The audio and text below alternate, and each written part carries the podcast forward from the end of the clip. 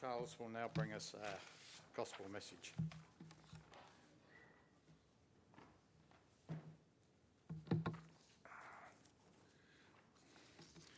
Good morning. Our gospel reading today contains some of the most profound verses of the Bible. Leon Morris, in his commentary on John's gospel, has 16 pages on the first five verses. Don Carson, in his commentary on John's Gospel, only has 10 pages. It's been said that John's Gospel is like a pool in which a child may wade and yet an elephant may swim. It's both simple and profound, and I suspect I will be neither. John seems to have latched on to this word logos in Greek, the word. And we get many English words from logos logic, biology and zoology, the study of life, geology, the study of the earth, theology, the study of God. Logos was an important idea in Greek philosophy. Back in the 6th century, Her- BC, Heraclitus used it to describe the world's soul, or the soul of the universe, or an all pervading rational principle. In the third century BC, the Stoics thought of it as the eternal reason, or the principle that permeates all things. And it's quite possible that John latched onto some of these ideas in claiming that the Word was something supremely great, something fundamental, some rational basis for the universe. Albert Einstein famously said that the most incomprehensible thing about the universe was that it was comprehensible. And mathematicians have said that mathematics is unreasonably effective for some reason, when we think about the world, when we propose theories about the world, they're actually true. There's a regularity and a rationality behind the world, and that's behind the word logos. But for John, he came from a Jewish background, so for him, the word was understood probably more in that context. And so when he starts his gospel in the beginning, that immediately reminds us of Genesis chapter 1, which starts In the beginning, God created. And John makes it clear that the word that he's talking about was involved in creation. He was with God in the beginning. Through him, all things were made. Without him, nothing was made that was made. Genesis tells us that God created with his words. He said, Let there be light, and there was light. He spoke, and it happened. The Jews personified God's words, as we read in Psalm 33. By the word of the Lord the heavens were made, their starry host by the breath of his mouth. I don't know how many of you uh, know John Lennox. Uh, he is uh, professor of pure mathematics at the University of Oxford, probably emeritus prep professor by now, and he's a world renowned Christian apologist. And he was in Adelaide in 2014 and gave a talk at the University of Adelaide titled Cosmic Chemistry. And in that talk, he spoke of an incident, a dinner that he had at Green College in Oxford, where he was sat beside a world famous biochemist. And as usually happens in these occasions, they asked each other what they did, and uh, Lennox said that he was a pure mathematician, to which the, the uh, biochemist responded, This is going to be a boring evening. Uh, and Lennox said, Well, actually, I'm interested in the big questions like um, whether the universe was created, whether man is made in God's image, and so on. And uh, the, the, biochemist responded, This is worse than ever. Um, it's going to be a totally wasted evening because I'm an atheist and a reductionist, and we've got nothing to talk about. Well, of course, I wish I could tell you this story the way that uh, John Lennox does with his Irish accent. But uh, at least they agreed that they were both methodological reductionists, by which they meant that they solve complex problems by breaking them down into smaller things, solving the smaller ones, and hopefully that gives you a clue as to how to solve the big problems. And the biochemist agreed, but he said, no, it's more fundamental than that. And Lennox said, yes, I think you're an ontological reductionist, which means that you believe that everything can be explained in terms of the simple components. Um, so ultimately, everything can be explained in terms of matter and energy, physics and chemistry.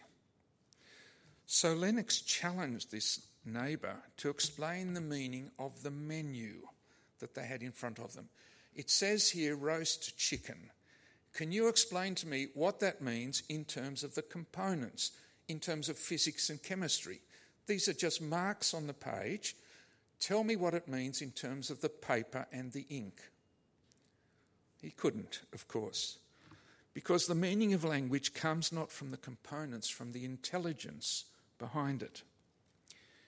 And Lennox comments that DNA is the most complex language. Our human genome consists of some three and a half billion letters, chosen from an alphabet of four letters. I think they stand for proteins. It makes much more sense to say that it arose from an intelligent being rather than pure chance. And in the first verse of his gospel, John captures the notion of a rational, creative God behind the universe. But John also points out that the word is an enlightening or an illuminating word. It enlightens the world, it enlightens us, it brings illumination, it helps you to see things the way that they really are. John says, In him was life. That life was the light of all mankind. The light shines in the darkness, and the darkness has not overcome it.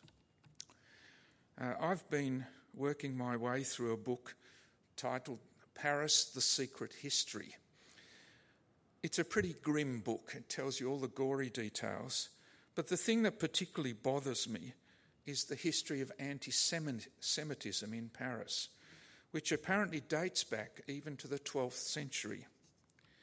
And it made me wonder how could the Jewish nation have survived? How can it be that this small, insignificant, certainly on a world scale, nation survived over the centuries?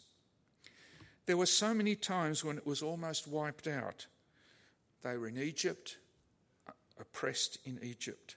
In the promised land, there was the threat of the Philistines.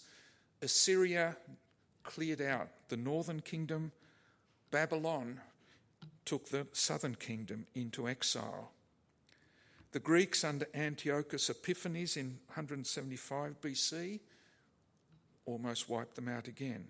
The Romans in AD 70 overtook Jerusalem. And even in more modern times, there's the Holocaust. So many great nations disappeared, but this one survived. How could that be? Uh, when Isaiah was commissioned in the temple, he was told that he would have a message that people wouldn't listen to, and that would bring judgment.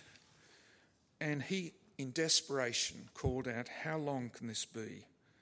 And he was told, Until the cities lie ruined and without inhabitant, until the houses are left deserted and the fields ruined and ravaged, until the Lord has sent everyone far away and the land is utterly forsaken and though a tenth remains in the land, it will again be laid waste. But as the terebinth and the oak leave stumps when they are cut down,